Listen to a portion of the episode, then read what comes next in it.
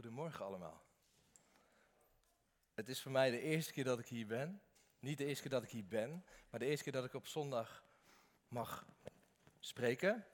En toch voelt het heel vertrouwd, omdat ik, ik denk in elk vak echt wel een aantal mensen ken. Van, uh, van zomerkampen en van de keren dat ik hier geweest ben, uh, ja, niet op een zondag. Dus uh, het voelde al heel vertrouwd en dat vind ik wel heel fijn. En als ik dan daar zo sta en ik hoor dat zingen, wat een overweldigende kracht is dat hier. Echt top.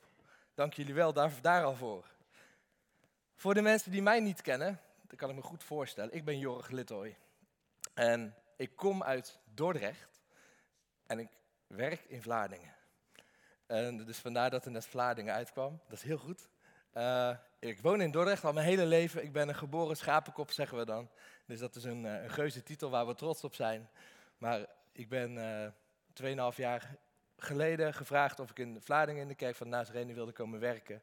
En uh, ja, dat, daar ben ik toen naartoe gegaan. Dus vanuit de kerk van Nazarene Dordrecht naar Vlaardingen. En daar mag ik werken als assistent-predikant Next Gen. Dus voor de jonge mensen. En uh, te denken dat het alleen een preek is voor de jonge mensen, ik hoop het niet. Dat is wel snel van niet mijn bedoeling. Dus ik hoop dat het gewoon voor iedereen, uh, iets, dat er voor iedereen iets in zit. Even kijken, staat hij aan? Ja. Even kijken hoor. Ik ben hier ook niet alleen. Ik heb Jacqueline meegenomen, mijn vrouw, en twee van de vier kinderen. Dus de oudste twee, die hadden zoiets, nou, ik heb andere dingen. Dus uh, eentje die is in Vlaardingen in de kerk en de andere die ging naar Hoek van Holland. En ik weet het allemaal niet. Die hadden andere plannen, maar de jongste twee die zijn meegekomen, gezellig. En ja, dat is, dat is ook wel weer fijn. Vorig jaar had ik een keer een preek en het ging over irritant vrolijk. En daar zal ik jullie voor de rest niet mee vermoeien, want ik ga geen twee preken achter elkaar doen. Maar dat ging over dat de, de Heer onze vreugde mag blijven. En, maar dat het ondertussen zo moeilijk is. Dat we maar eens moesten stoppen met klagen. Maar man, man, wat is dat moeilijk. En deze preek heb ik geschreven voordat Oekraïne een soort van binnengevallen werd. Dus we hadden het er nog over gisteravond. Zeg van ja, het is wel een beetje een soort van uh, misschien misplaatst of zo. Dat je het bijna denkt van ja, dat is, dat, is, dat is best wel heel erg heftig nu op dit moment. En dat zit er eigenlijk helemaal niet echt in. Dus ik, ik heb nog even gekeken of, of ik daar nog wel iets mee kon. Maar als dat gevoel overheerst op een gegeven moment, dan kan ik me dat ook voorstellen. Dus, maar neem dat mee in gedachten. Het was al af voordat dat die hele situatie van start ging. Afgelopen jaren, eigenlijk een beetje waar we nu net uit zijn, hadden we corona. Ja, zijn we eruit? Zitten we erin? Het is nog een beetje onduidelijk, maar we zitten hier in ieder alweer met heel veel mensen. En ik zei het net buiten, voor, voor we begonnen al. Ik denk dat er nu meer mensen voor me zitten dan dat ik ooit een preek in Vlaardingen heb gedaan. Door corona. Dus dat zegt eigenlijk al genoeg. Voor mijn gevoel zijn we er inderdaad wel uit. Maar ja, voor hoe lang? Is het klaar of nog niet? De afgelopen maand alleen al, januari. Laat ik maar met de deur in huis vallen. Uh, ik was er gewoon helemaal klaar mee. En ik hoop ook dat het hiermee blijft.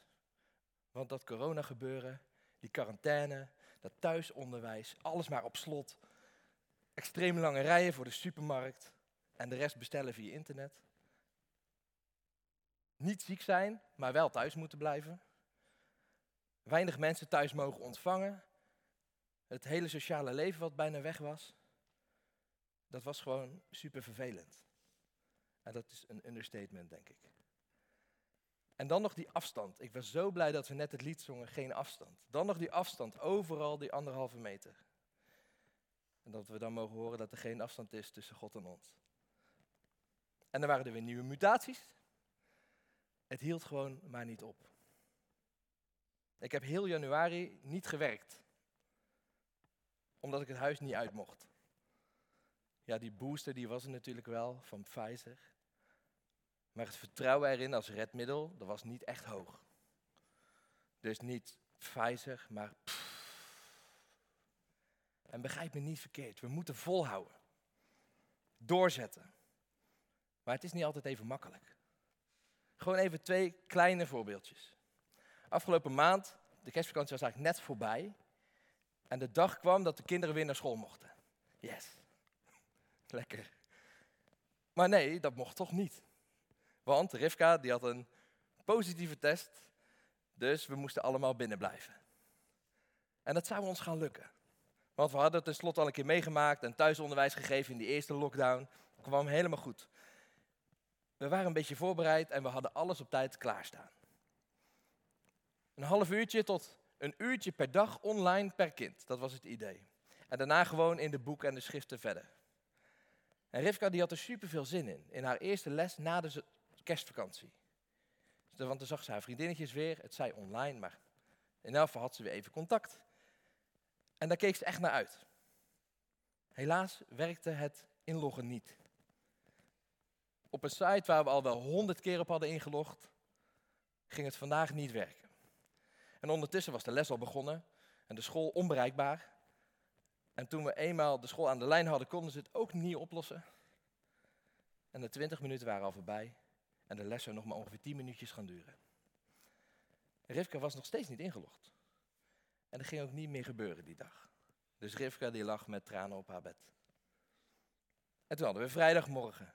Ezra had donderdag de opdracht gekregen om een taart te bakken van de juf. Hij had echt zijn best gedaan op het bakken van die taart, maar het was gelukt. Hij zat klaar voor de online les met die taart, die hij graag aan de juf wilde laten zien. Maar de juf die begon direct met de les.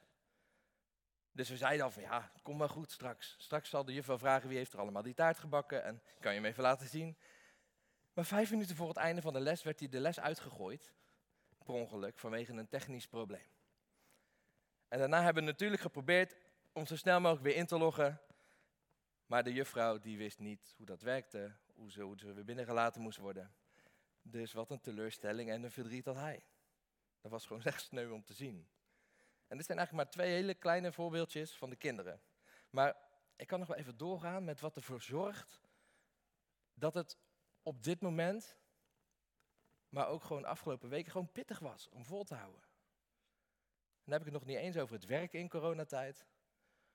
Of voor sommige mensen het niet werken in coronatijd. Omdat het niet mag en alle zorgen die, die dat met zich meebrengt. Allemaal bijverschijnselen van corona. Maar ik realiseer me ook dat er gewoon mensen zijn die in het ziekenhuis werken of werkten, die overvol lagen, waar achterstanden van de uitgestelde zorg ingehaald moesten worden, en waar de druk te hoog werd, of misschien ben je zelf wel ziek, corona of iets anders, waar je nog steeds niet aan geholpen kan worden. Er is gewoon zoveel te bedenken wat het zwaar kan maken. Misschien herken je dat wel vanuit je eigen leven. Corona is net voorbij in Nederland en in veel landen in Europa. En er is oorlog uitgebroken tussen Rusland en Oekraïne. Waar ook wij als Global Church van de Nazarener gewoon zustergemeentes hebben. In allebei de landen. Waar gewoon mede-Nazareners zijn die het nu gewoon... Nou, spannend is hier zelfs een understatement. Waar het gevaarlijk is, waar het eng is, dat, daar wil je gewoon niet over nadenken. Waar ze geen eten hebben. Het is gewoon soms echt even volhouden. Of zoals de Bijbel het mooi, mooi noemt, volharden. Laten we lezen wat, wat Paulus hierover zegt in Romeinen 5, de versen 1 tot 5.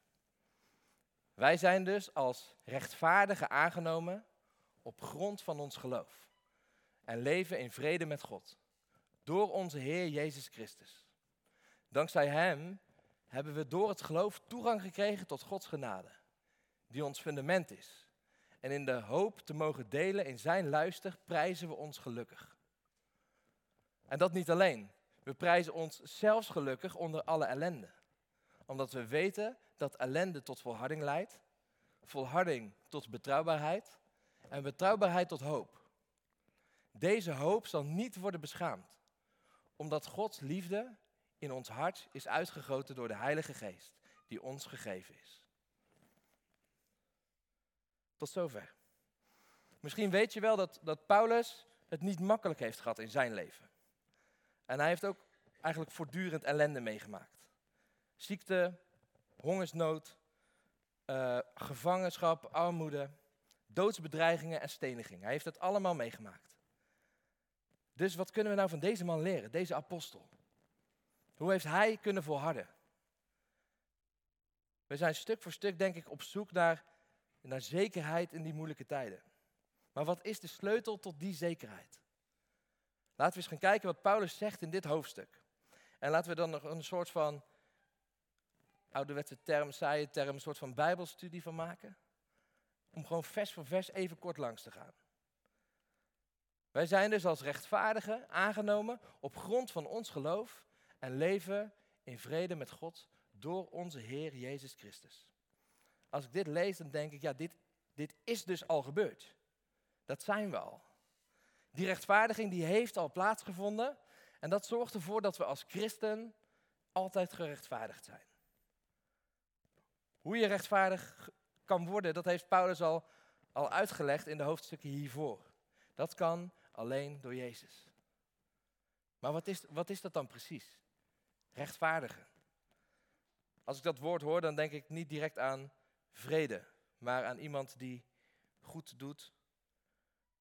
Iemand die zuiver is. En toen ik het opzocht, vond ik ook woorden als betrouwbaar, eerlijk, redelijk. Jezaja zegt al in Jezaja 32, vers 17, de vrucht van de gerechtigheid zal vrede zijn. En dat lezen we hier ook. Vrede met God dus. Dan gaat het hier om de relatie, om relatie hebben met God.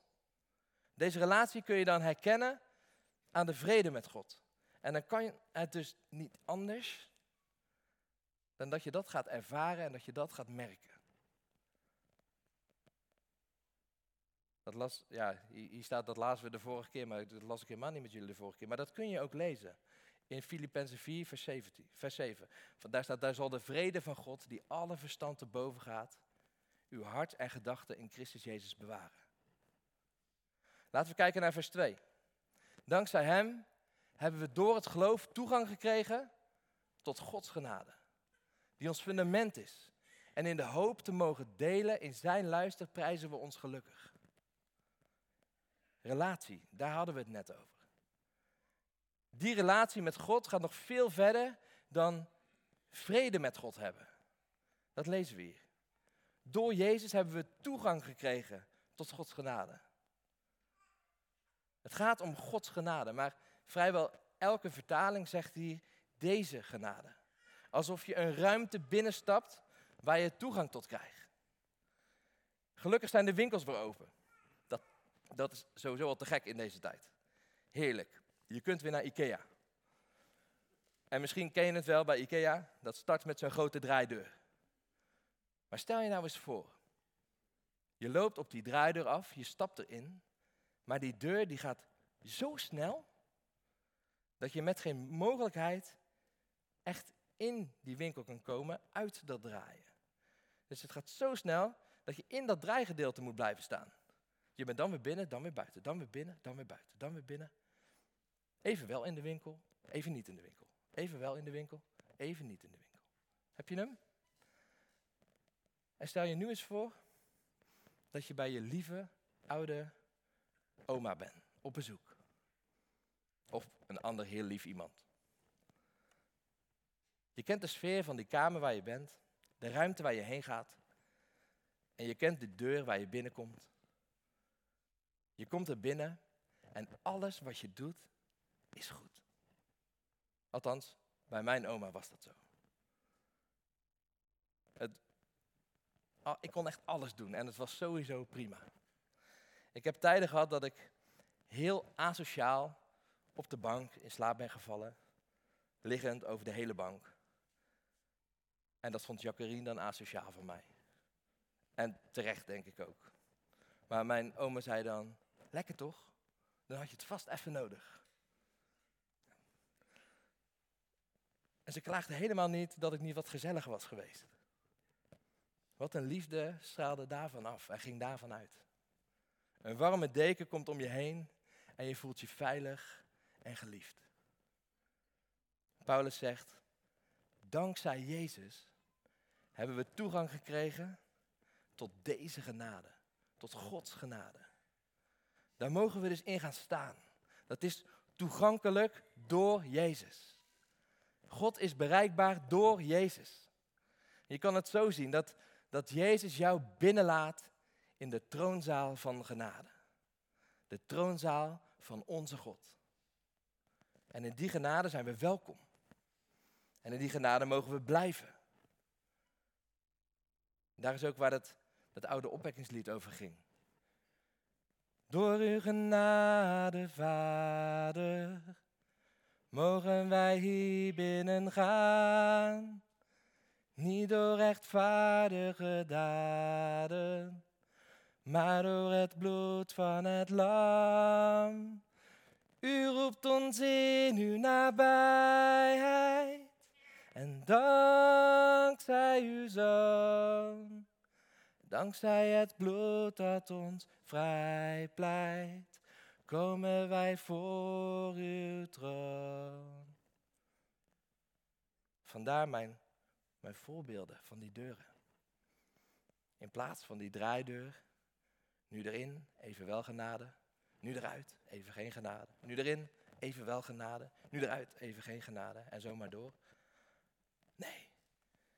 Eeuwigdurende genade voor altijd. Genade die we door ons geloof gekregen hebben van Jezus.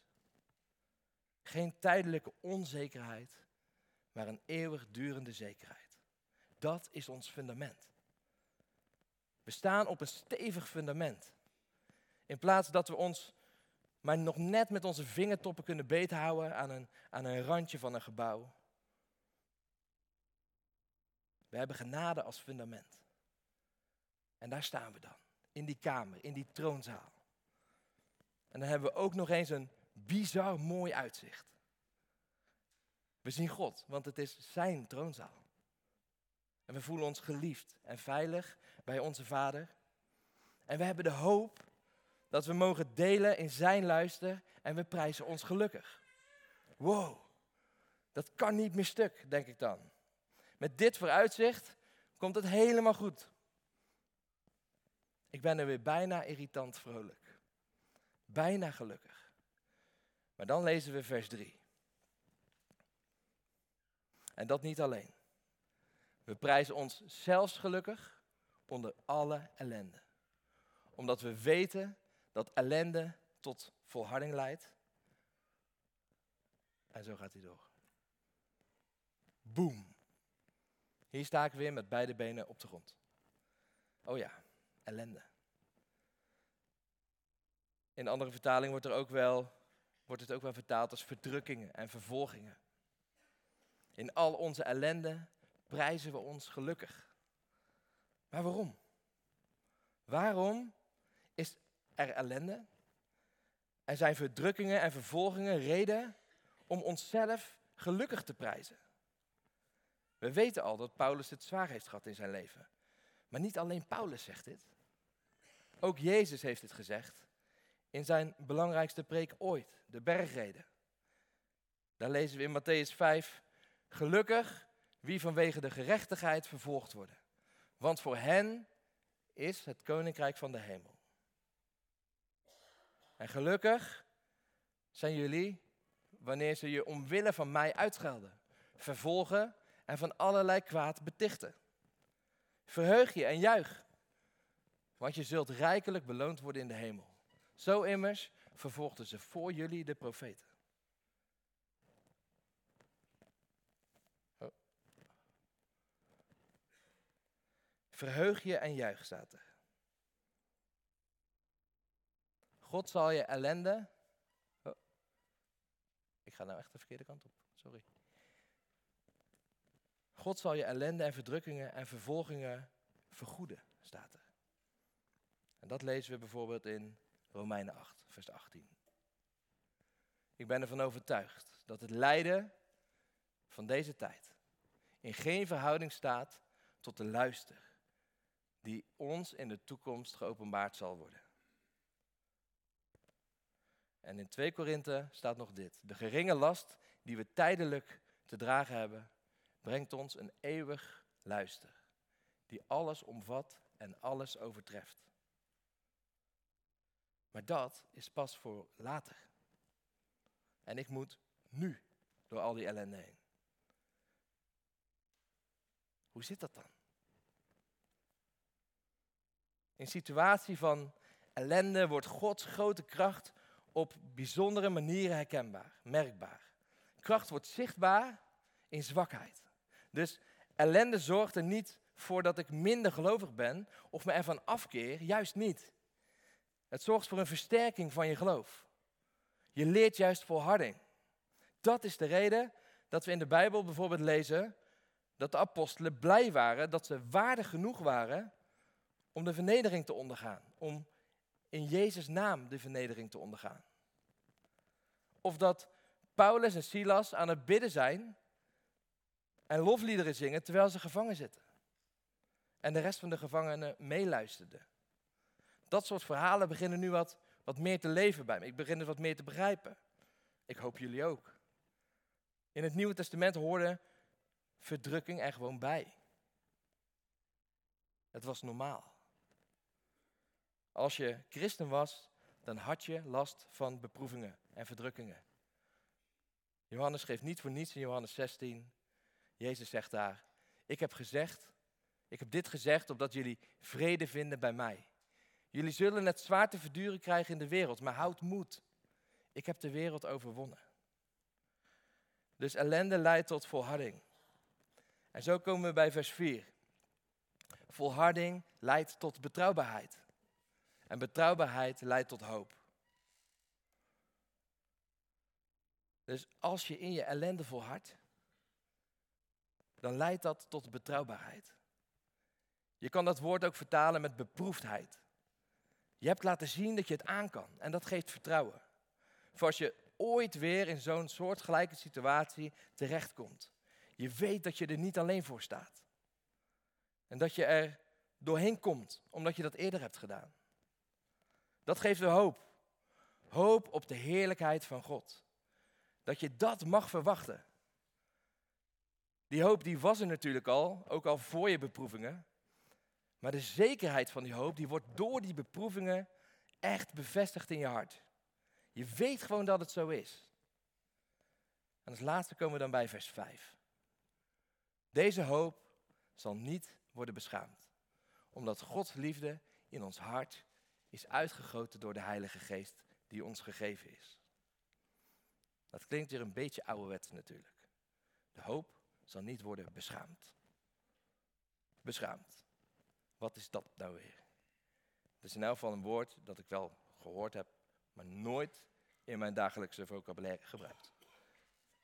Dus dat ben ik weer even gaan onderzoeken. Wat bedoelen ze daar nou precies mee? En dan kan je er weer verschillende kanten mee op. Ook dit heeft weer te maken met welke woorden ervoor en daarna staan. We hoeven ons voor die hoop niet te schamen. We hoeven niet teleurgesteld te zijn. We hoeven niet, ons niet vernederd te voelen. Of ons te schamen als iemand de spot drijft met Jezus. Deze hoop op de heerlijkheid van God gaat echt in vervulling. Het gaat gebeuren. Het gaat echt gebeuren. We zullen niet bedrogen uitkomen. En waarom niet? Omdat Gods liefde in ons hart is uitgegoten door de Heilige Geest. Hij zorgt ervoor dat die liefde die God ons voor ons heeft, door ons ervaren en gevoeld mag worden. Daar mogen we ons bewust van zijn. Gods liefde zit in ons door de Heilige Geest. Ik vind het altijd leuk om te kijken of er een Bijbelvers past bij je geboortedatum. Misschien heb je dat ook wel eens gedaan. Bij mij is dat 25 maart. Dus ik dacht Psalm 25, vers 3. En dan staat er: Zij die op u hopen, worden niet beschaamd. Nou, dat vond ik wel mooi. Beschaamd worden zij die u achterloos verraden. Dat vond ik mooi aansluiten bij de, de hoop waar we het nu over hebben. Uit Romeinen. Die in jouw leven is. Waarop je mag vertrouwen als een zekerheid.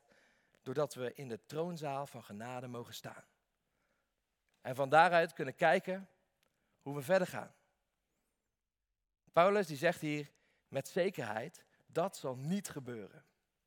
De hoop die zal vervuld worden. Dit zegt hij zo zeker omdat hij echt de liefde van God op zo'n krachtige manier ervaart. Die liefde is uitgegoten. Dat is dus al gebeurd.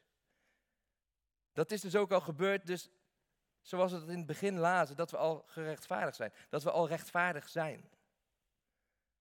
Als ik dit lees over de liefde die is uitgegoten, dan moet ik ook direct denken aan de vervulling met de Heilige Geest. Door de vervulling met de Heilige Geest hebben wij de voortdurende beleving in ons van Gods liefde. Zijn vrede en zijn nabijheid. En daardoor hebben we denk ik ook een soort garantie. Of hoe moet je het zeggen? Een zekerheid. De zekerheid van, van hoop op Gods heerlijkheid. En als ik zo het hele stuk nog eens door mijn hoofd laat gaan. Als jij zo het hele stuk nog eens door je hoofd laat gaan.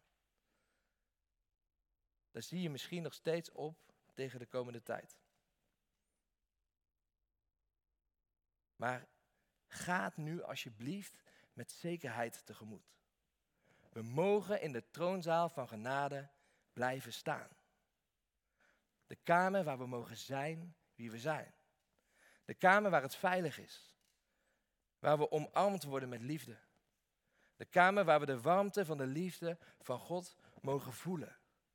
En waar we mogen zijn als we het even zwaar hebben. Want God is goed. God is liefde. En God is hier, maar ook thuis aanwezig.